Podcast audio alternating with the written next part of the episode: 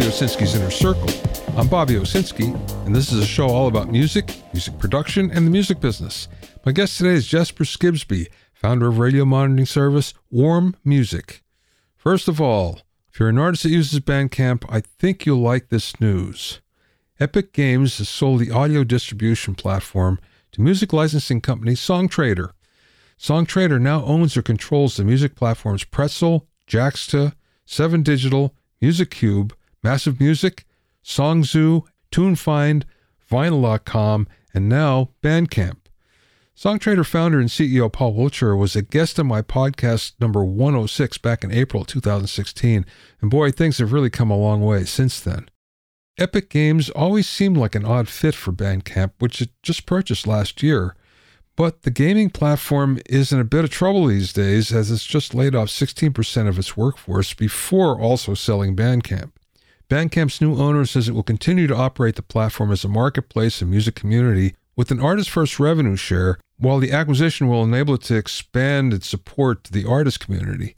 Songtradr will now offer all Bandcamp artists the ability to have their music licensed to all forms of media, including content creators, game and app developers, and brands, which is good news. Songtradr also said that it was exploring ways to allow Bandcamp artists to have their music licensed for use in Epic Games and its metaverse ecosystem. All in all, this sounds like a win for artists that use Bandcamp. It's not often that an acquisition of a company goes the right way for its customers, but this one just might.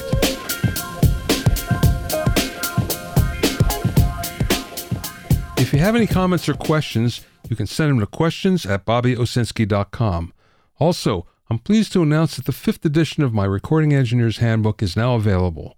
It's totally updated and includes new sections on the latest cutting edge recording technology, multiple ways to mic over 70 different instruments, a new chapter on recording immersive audio, new Hitmaker Engineer interviews, and much more. To get your copy, go to rebrand.ly forward slash recording handbook. That's rebrand.ly forward slash recording handbook. You can also find it on Amazon and Apple Books.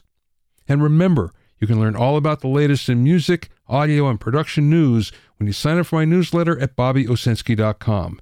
There you'll also find out about openings for my latest online classes and special events. That's bobbyowsinski.com.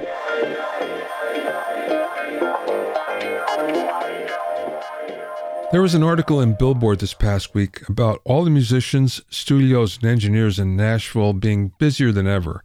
The point was that they weren't working on multiple projects, but ones that go longer than ever. Even in country music, albums now contain way more than the traditional 10 or 12 songs. Now we're talking 20, even 30 songs per album. From a marketing perspective, this is pretty self defeating, actually. Consumers don't feel like they're getting a better deal because they're getting more music. They feel burdened by all the content instead. It's true that the average length of songs have dropped by 20 seconds over the last five years, from about 3 minutes and 50 seconds to 3 minutes and 30 seconds, some even coming in around the 2 minute mark. A lot has to do with the fact that our attention spans have grown shorter and shorter when listening to music. It's a fact that 25% of all listeners reach for the skip button within the first five seconds. TikTok is built around seven and eight second posts, and there's 120,000 songs being uploaded to streaming services every day. For an artist, releasing more songs might feel like buying more tickets to the lottery, but you're also just adding to all the noise and maybe taking a spot away from a deserving artist as well. It used to be that albums on vinyl lasted about 35 to 45 minutes, and no one ever complained. As a matter of fact, it was a nice chunk that allowed you to consume it without spending way too much time. It's time for fewer but better songs. It's time for quality over quantity.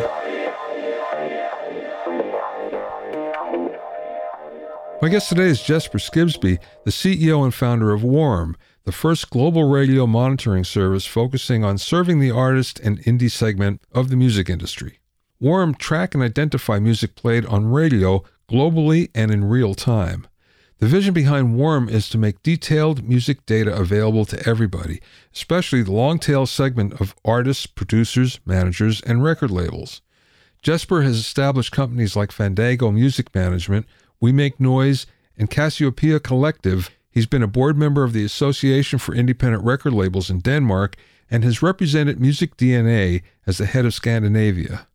During the interview, we spoke about why radio metrics are overlooked by indie artists, yet so important, why radio is still the biggest driver of music consumption worldwide, how the internet has actually boosted radio music listening, and much more. I spoke with Jesper via Zoom from his office in Copenhagen.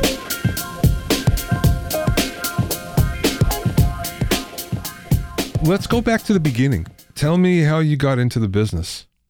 So basically, I've been working uh, in different roles in the music industry for for about ten years, and uh, and in 2014, I think, I was managing a band called Few Wolves, uh, along with uh, a couple of other bands, and uh, we did electronic music. It was released through one of the majors in Denmark, um, and but then I found out that we didn't really have a great success in in Denmark, not on radio, not on Spotify.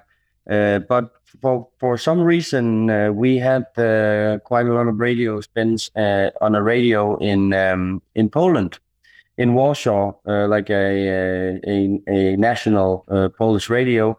So, so for me, this was uh, super, super relevant information because I wanted the band as a manager. I, I want the band to go wherever there's opportunities. And if this is Poland, fine by me. It's a bigger market, and uh, it was not a problem. So, so I went up to the um, the project uh, manager at at, uh, at Sony uh, as I, as I had invented the wheel or something. I found this super important information in in Poland. But but um, to my surprise, the, the, the project manager was not really interested in this because he was hired uh, uh, by this major in Denmark to to work uh, his local market. So he wasn't really interested in, in Poland, and also he knew no one from from the major in Poland.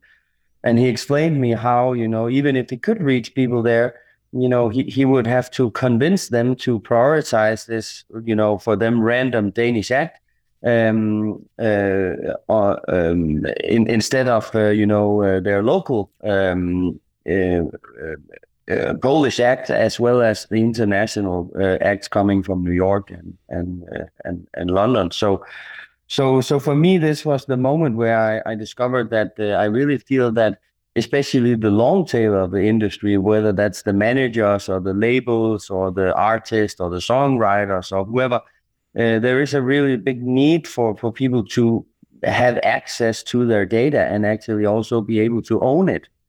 And so this was the moment I I, I thought I, I wanted to make uh, like a, a I thought a simple app or something simple solution that where you could track your your radio airplay globally um, and yeah, but then it became a little bit more than uh, uh, not so easy. It's like a little bit more complex over over the years. Well, tell me how Warm got started. Then that's the idea, but what happened from there? Yeah, so basically, I I found a a company that. Uh, that had invented the, an algorithm that could be used for for the purpose. I mean, there were different opportunities, but what I found is that uh, audio fingerprinting and music recognition technology was probably the best way forward. And and I'm not, uh, I don't have like a technology background in in that sense. So so uh, I kind of like had to try try my way forward and bluff a little bit. Um, but uh, but yeah, but basically we found a compromise with this company uh, where we could uh, you know borrow or, or license their their technology in order to to build the product. And then I made a business plan and and, and another business plan and and a couple of more. And and in the end, I I, I pitched it to different investors, got feedback, and ended up with this uh, Danish uh, governmental fund uh, who supports uh, yeah uh, you know pre-seed startups. Um, so yeah, I was quite lucky. We we got uh, some soft funding uh, at a at a quite early stage, and and then from there it was you know sign the contract with the company, make make the make the front end, um, make make the integrations, and and uh, get the platform up and running, and and then you know quickly you found out you have to get more money, so you had to pitched the idea to other investors, right? And and here we are, like six years later. Well, was the idea always to track radio airplay then worldwide?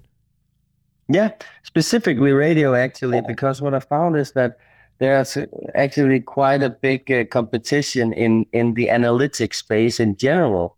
You know, you have Chartmetric and you have um, Songstats and you have the Soundcharts and you have Viberate and you know there's there's quite a lot in this space and and also uh, you know how we have Spotify for artists. All the all the distributors they have their own uh, analytics as well. Uh, so there's like huge competition in this field, but uh, and and most of these basically have access to the same data, right? They have access to the same API with Spotify or, or other services. So it's just a matter of how they display it, how they how they make their plans and and uh, the business model and so on. But for radio, it is very it's very siloed actually. So in in the US, you know, you have Mediabase uh, in in the in Europe, you have Radio Monitor, uh, who then also covers uh, some some uh, monitoring in in um, uh, South Africa, for example, and Australia. And then you have BMAT, who is very much into the Latin American market and and south of Europe, of course, and some Scandinavia. But it's it's very uh, spread all over. So there's not really like one source where you could get the the data that you you need as for example as an independent and and also it's super expensive so at this time if you wanted to sign up with for example radio monitor it costed like 400 euro or 400 dollars per per song and then you could monitor it forever. But like who wants to monitor a song forever? You know maybe you only want to monitor it for two months maybe it's two years maybe it's you know 12 weeks or whatever. So, so um, I, I, I was quite confident that there was a huge business opportunity in, in this space. Um, and then, yeah, of course, we have had these discussions whether we should also go into to the analytics space, uh, generally speaking, and and and add you know Spotify and and other DSPs. Uh, but I feel we are a better space, being like in a unique position. It's like promoting ourselves. If you want to have global radio data, you go to Warm, and if you want uh, other services, you will go to to other platforms. Many feel that radio is diminishing somewhat. The radio listener base in the United States, anyway, it seems to be going down, and certainly music on the radio is going down. I'm aware of the United States. I'm not as aware of what's happening in the rest of the world. Is that also occurring elsewhere? I mean, it's uh, difficult to give uh, one answer, you know, to that because you there will probably be many different opinions, and I'm probably a little bit biased uh, since I work in this space. But but from my perspective, uh, um, first and foremost, we have evidence that supports or research that supports that that radio in general globally is the biggest format for music consumption. And a lot of people actually discover their music on the radio first, and then they might go to Spotify or other DSPs and, and add them to the playlist. But predominantly, people discover music on radio. And then I think we see a tendency where uh, a lot of people actually find niche radios because now you know you have MyTuner, you have the Tune tune set and and you have you have you have different um, opportunities radio garden i don't know if you're familiar with that but it's no. basically a, a website where you can you see the the world in 3d and you can go zoom into any city and find all the radios in that particular city and listen to it so you could go to gibraltar or you know bangladesh or whatever and and just listen to local radio. So in this way, for, for example, in my case, uh, when I come home, I usually listen to jazz, and I have found this jazz channel in uh, in Paris that I like. But it could be anywhere. I mean, for me, it doesn't matter whether it's from France or from Bulgaria or Copenhagen, where I'm from. The point is that I get uh, new music in, in, in, open for me in in this space that I like, which is uh, jazz. And if I wanted to you know, listen to uh, techno or something else, uh, I could go and find a, you know, radio station from Ibiza, Sonica or something, or Berlin or something. So, so I think there are uh, many different options um, nowadays. Then you know, many people see radio as is like uh, uh, you know, you, it's like a local thing, and you have a local radio. And uh, but but but now the possibilities are endless if you want to discover new music. And then I also think that uh, we have to also be attentive to that radio is not necessarily the same everywhere. So if you, for example, go to South Africa, people don't necessarily have internet. You know, they don't just have Wi-Fi on cell phones, and it's like you know you can have that, but it's quite expensive. Uh, so so a lot of people could listen to radio, terrestrial radio, for example, then it would be local radio, right? And and they don't use streaming the same way as we do maybe in the Nordics. And then you have, you know, uh, there's also a difference. For example, in, in Scandinavia here, where, where I'm based, young people, they are born with Spotify and smartphones and, you know, social media. And a lot of people maybe get, uh, you know, gets dis- discover new music on TikTok and, and so on. Whereas in, in the states, for example, you know, everyone, if you buy a new car, you have Sirius XM in the car. So the, uh, it's satellite radio, but it's still radio.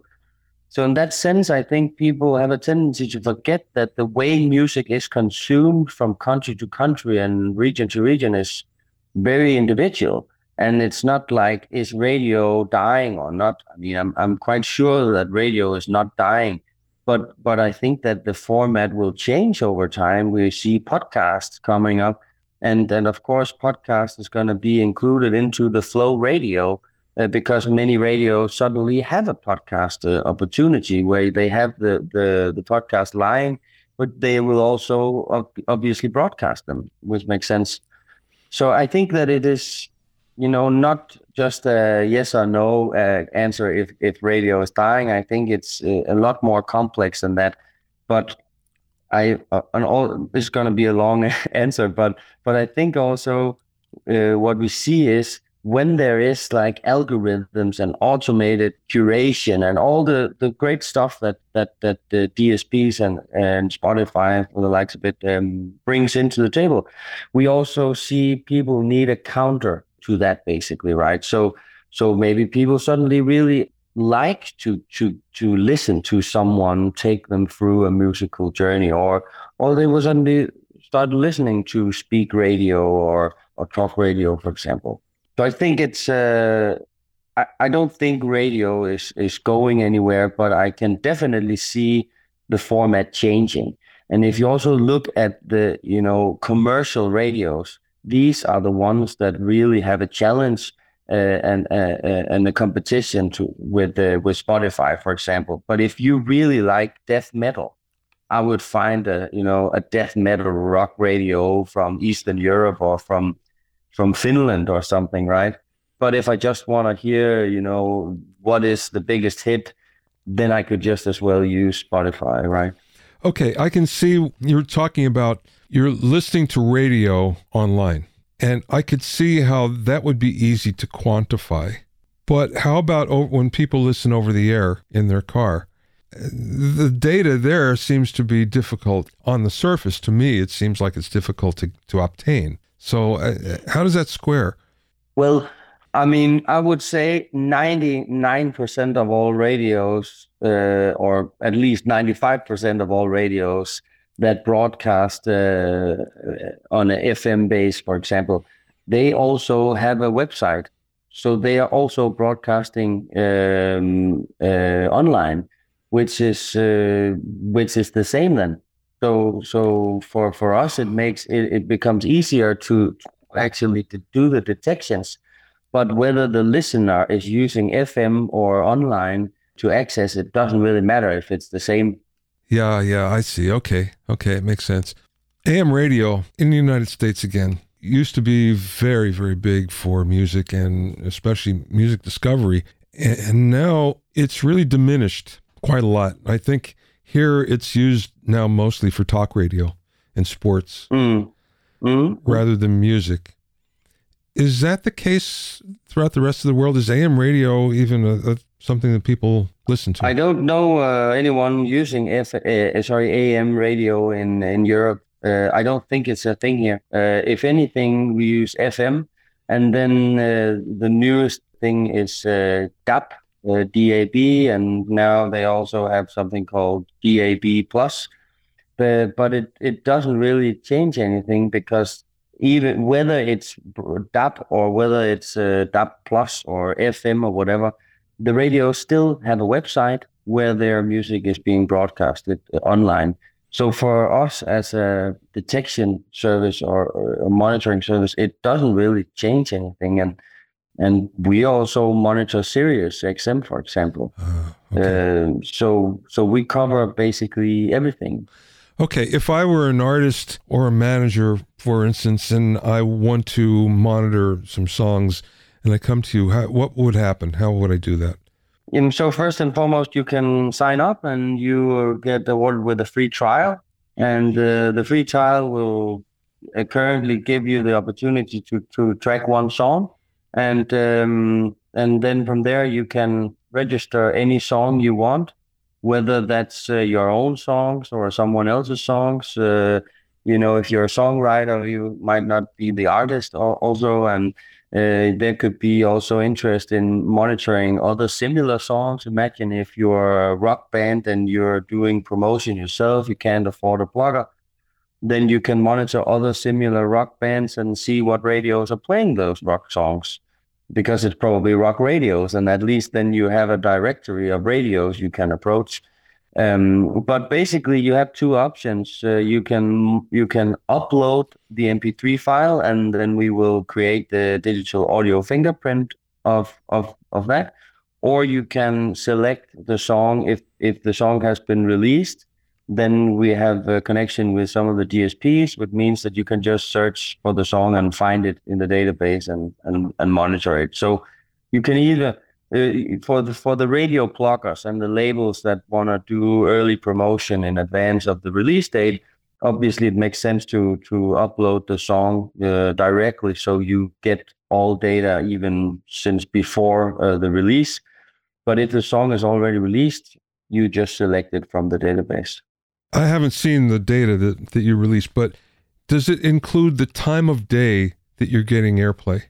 Yep. So we offer the name of the the radio, uh, the city, the country, um, the time, uh, duration, the the time, uh, the the start time, the end time, the date, the duration, down to the second. For song pluggers, that was a a thing that would happen here, where they would charge a client a lot of money, and then the radio station would oblige by playing but playing it in dead time, you know, 3 a.m and it counts as, as airplay, but nonetheless, there's not that many people listening to it. So that that was some controversy here for a while. I mean, uh, you know, here you get the full information, so you can see what what time they played it, and you can also put, you know, let's say you're a Danish uh, band, but you're played in in the states. You can also say that you are in California, so it will give you times based on on the on California time zone, so you don't have to do the calculations. But but I mean, with the warm, you get the full transparency of of all the details around the individual radio spins. What are the biggest radio markets worldwide? I think that the biggest market is uh, probably US, and then comes uh, UK, and I would assume Germany from there. That's probably the top three radio is uh, it's, it's huge in in uh, Germany and uh, and also in the UK. Uh, but especially Germany, it's uh, it's actually quite quite big, and the same goes for vinyls and even cassettes and CDs. It's like very very old school in uh, in Germany. No, we're getting that here too. What we have in the United States, and I'm sure you know this, the radio conglomerates that own you know 500 stations and as a result, there's one programmer for all all of those stations. Does that happen in the rest of the world? I don't think so, and I and I hope it's not uh, so square as you put it, because uh, one one uh, one curator for 300 radio channels is uh, is a, is a bit of a work. But uh, but I'm, I mean, the the point is that the music industry for a long time ha- have been used to only navigating through these monopoly services. So if we, for example, take Mediabase, if I'm not mistaken, right now they are monitoring 700 radios in the US, and uh, we are monitoring 7,000 in the US. So, and of course you can say, yeah, but you know, then what about all these small radios? And is it just you know pirate radios and stuff? That's not that is not reality. You know, it's like uh, there is many different radios and and also radios that people have a tendency to to uh, to not really give the the full potential. So like a good example is college radio.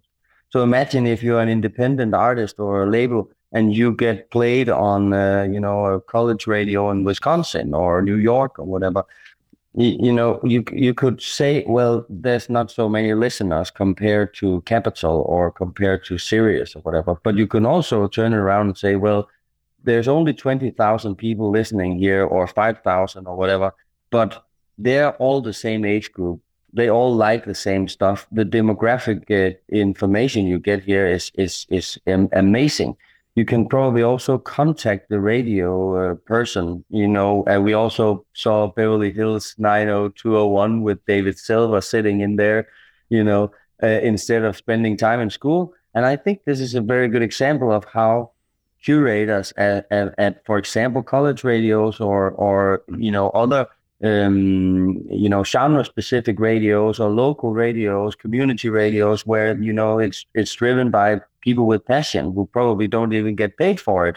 So why are they there? That is because they want to find new music. They want to. They live for music. They want to find and curate new music, and not just do as the guy you mentioned before. Just you know, uh, just put Ed Sheeran and Justin Bieber and Ariana Grande on on everything they are actually the ones who who want to find oh this is like a, a, a rock band from iceland or this is like a new uh, you know jazz track from paris or something where this would actually probably be uh, a benefit in terms of getting played and and could be seen as you know exotic whereas the, the industry or especially the majors have had this mindset for a long time that you you have to you know, go through this specific route. You know, you can go to these radios and then you can, you know, go to these and then you can go to AAA and then you can go, but then you need to spend $50,000 on a campaign and,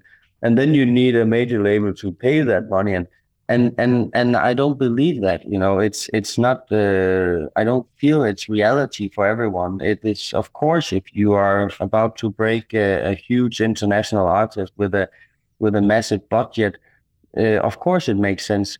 But but but for everyone else, this long tail, this indie segment of people uh, who who uh, you know they have to start somewhere, and you cannot just start with the biggest. And it's like it doesn't work like that. So, I mean, I, I think in many cases, for example, if you let's say if you you know put it towards each other and say, well, you can get one airplay on on uh, an iHeart channel or on Sirius XM, whatever channel, which could have you know 10 million people listening to it. Would you want one spin on that, or would you want you know 100 spins over the course of three months on a dedicated uh, niche radio, college radio, community radio, whatever? I, I, I would bet you that the second option is a lot better for the for the artist's career than just to have one spin or two spins randomly happen on on a on a on a big network channel. Yeah, I agree. I agree. You know, one of the things as I was growing up in the business, I knew a lot of people that were in radio in various levels, and they were so passionate about what they did. They loved it. They yeah. loved every bit. They couldn't wait to get to work. They didn't care what they were doing as long as they were doing something in radio. They were every bit as passionate as the musicians that I knew. And it, it's something that continues. One of the, you mentioned college radio. One of the, the sad parts is a lot of colleges have disbanded their over the air radio station. And now it's only digital, which I, I think is a shame, but it was, you know, cost cutting. I think that's one of the reasons why college radio has changed somewhat in the United States. I don't think it's as influential as it used to be. No, no, I, I think you're right. Uh, but but uh, but then you know usually new opportunities arises, right? And uh, with taking things online, that that can take some time, of course, but but then the radios also suddenly have a much better opportunity to engage with the users, uh, with the listeners. Then they have, you know, various social medias, and they have a website where they, you know, you know, if they are creative enough, they can have people engage with them there, and they will also have a lot better data sets on where their where their listeners are from, information that they previously didn't have when they just broadcasted uh, uh, on air. And then someone called in and you know okay it was uh, joe from somewhere in his car. But but but with when taking everything online you will suddenly start you know being able to engage with the with with the listeners. And but mm-hmm. but that's a mindset and that takes time. And that uh, and maybe it's not going to work out in in the US but but then and maybe it will work out in Europe or vice versa. But but I just don't think that you know things are the same or i know that that things are not the same uh, everywhere. And what what can seem small for some can can can be significant for others. You're actually making me feel good talking to you because what we read about radio here is that it, and what I know from listening I I'm in Los Angeles so I've a lot to listen to but nonetheless you find that there's this homogenization, especially if you drive across the country. It used to be every hundred miles there'd be a different radio station and they'd be broadcasting something different. And now you could drive across the United States and take you three days, and you would basically be listening to the same program, uh, you know, everywhere. But talking to you, knowing that it's different in other parts of the world, actually makes me feel good. So thank you for that. That's good to hear. That's good to hear. But I think that this is also a very good point because if you are a label or an artist, for example, um, in New York or in LA or whatever, you you would probably be you know born with the mindset that Europe doesn't matter. Hmm. It's like that's like it could be Korea, you know, that it doesn't matter. You know, maybe you're never gonna go there even, and you don't know if France is a country or a city in in Belgium and and I experience this all the time, and, and and I think this is fair because I don't know where Wisconsin is either, and I don't know if was you know or or you know, I so so it makes so much sense, but but but it's it's also a bit of a problem if we all only look in our small garden, you know, and say it doesn't matter what happens over there because I know that I have to only focus on this, but but but we see, for example, artists from Denmark who is uh, suddenly becomes quite big uh, in in for example Philippines, and that is of course because they suddenly there's something that triggers. I mean, maybe there is, you know, this is like a blonde guy who, you know, have blue eyes and and thing sings beautifully or whatever, and this matches uh, just what you know a young clientele uh, wants in from the Philippines. And then on top of that, you know, you have all these algorithms, whether it's on TikTok or on Spotify, whatever, where the labels can almost manipulate, you know, uh, an organic growth in a certain market or a certain region. But this is, you know, just how you know marketing, music marketing works nowadays. And and but these guys, for example, with these examples, they go on tour in Philippines, and I would bet you they would never have thought about that. And also, maybe they're not gonna make, you know, $50,000 per gig. Maybe they only make $5,000 per gig, but then maybe they can make 10 gigs. And in the end, it's a huge success to be able to go to the Philippines and get paid to play your music. But if they didn't have access to the data, whether it's from radio or whether it's from, from streaming or other sources, you know, they will never knew, know this. And a great, great example, of course, with this is uh, Rodriguez. If you know the, the story with searching for Sugar Man. Yeah this is like I use this all the time because this is like a perfect example, and, and of course this is a long time ago, so things were different. But but this is exactly why you should look at how to get global data. And and I know you know a lot of major labels probably or the, they would probably say, well, you know, if you haven't if you haven't promoted your music, you know, it's not gonna get played on radio.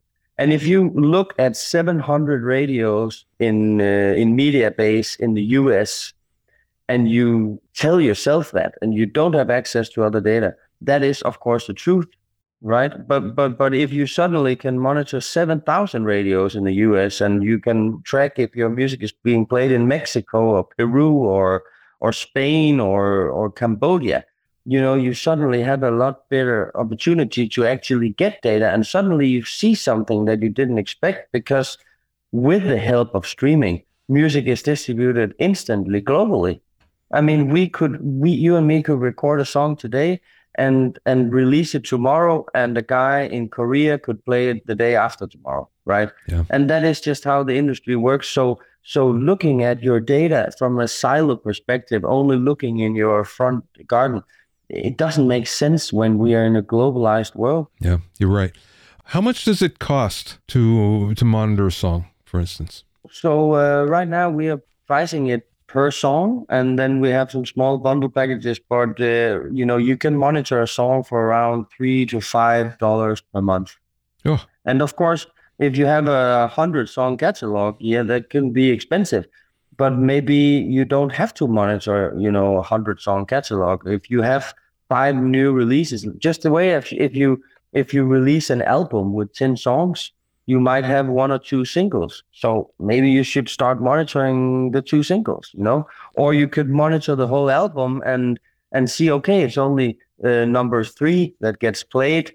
So then I will stop monitoring the other ones. I mean, I'm not advocating that people should spend all their money on on monitoring, you know, all the catalog. Uh, definitely not. I think what they should be monitoring is what they feel is relevant. And if they have released ten songs on Spotify, but but only uh, five of them have more than uh, you know uh, a thousand streams, then you should monitor those five. I would I would I would say it's very reasonable. I don't know why you wouldn't do it at that price. I agree. I agree, but that's why we're here, right? I mean, because yeah. it, it, but it's also, I mean, I know we're kind of like taking also a bit of a role here in the industry to try and both advocate but also educate that you know you actually have the opportunity to see if your song is played in Thailand and you're releasing your music uh, digitally uh, globally. So why wouldn't you want to track that. Yeah. But suddenly, but usually people need to try it out and and and and maybe you know discover something they didn't expect before it is you know something that that really make makes sense to them, right? Yeah. yeah. And especially if you are an artist and you have a label and you know the you contact a label. Uh, what about the radio? Yeah, we're already using you know a system. Oh, okay. Then I don't need to do it. Yeah. But I think that a lot of artists and especially the managers should uh, you know question whether the data that they are receiving if for example from a major label which is usually very very siloed.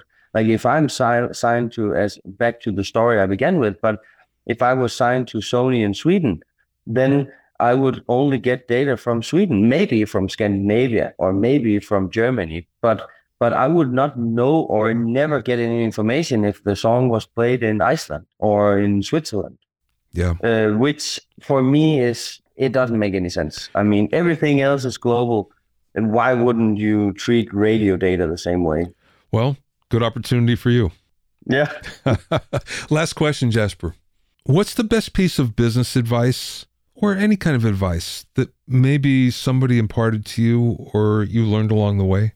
Oh, there's a lot, but I mean, I would not trust everything that people say just because you've heard it a lot of times. It doesn't become more true just because it's been replicated a, lot of times. And and that's something that I think we see a lot in the music industry, you know, from time to time. Whether it's, you know, about this is the way we do it, this is the way we promote music, this is the way we do it, or or whether it's a new buzzword. You know, I, I remember when blockchain uh, came, you know, uh, and had its impact, you know, in in eighteen or around that. You know, any conferences you went to, it was blockchain, blockchain, blockchain, blockchain, blockchain.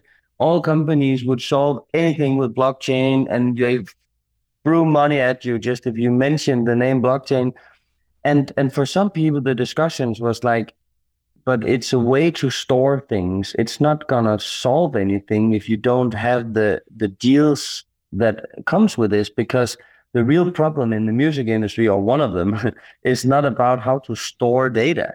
It's about to share data. Yeah. You know the the the, the labels or the, the the distributors or you know the dsps or the publishers or whatever there is not one database where you can go and say everything we can trust everything from this source so if you have five blockchain companies uh, who you know who are all uh, you know music tech or not necessarily owning any catalog, but they all want to solve the same problems, but they also don't want to share data.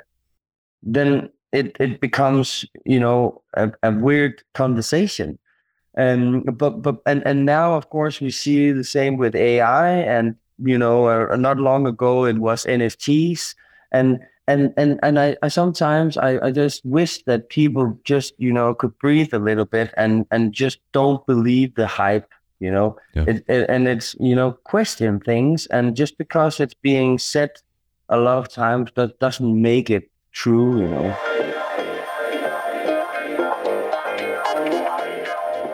you can find out more about jesper and warm music at warmmusic.net that's w-a-r-m M-U-S-I-C, all one word, net. Thanks for listening and being in my inner circle. Remember, if you have any questions or comments, you can send them to questions at bobbyowsinski.com. You can also learn all about the latest in music news, audio, and production news when you sign up for my newsletter at bobbyowsinski.com. There you'll also find out about openings for my latest online classes and special events. That's bobbyowsinski.com. To listen to the episodes of Bobby Owsinski's Inner Circle, go to bobbyowsinski.com and select the podcast tab, or go to bobbyoinnercircle.com, or you can find it in Apple Podcasts, Amazon Music, Mixcloud, Google Podcasts, Spotify, Deezer, TuneIn Radio, Radio Public, and Podbean. At BobbyOwsinski.com and BobbyOInnerCircle.com, you'll also find a sign-up form for my newsletter and for alerts for new podcasts. This is Bobby Owsinski. I will see you next time.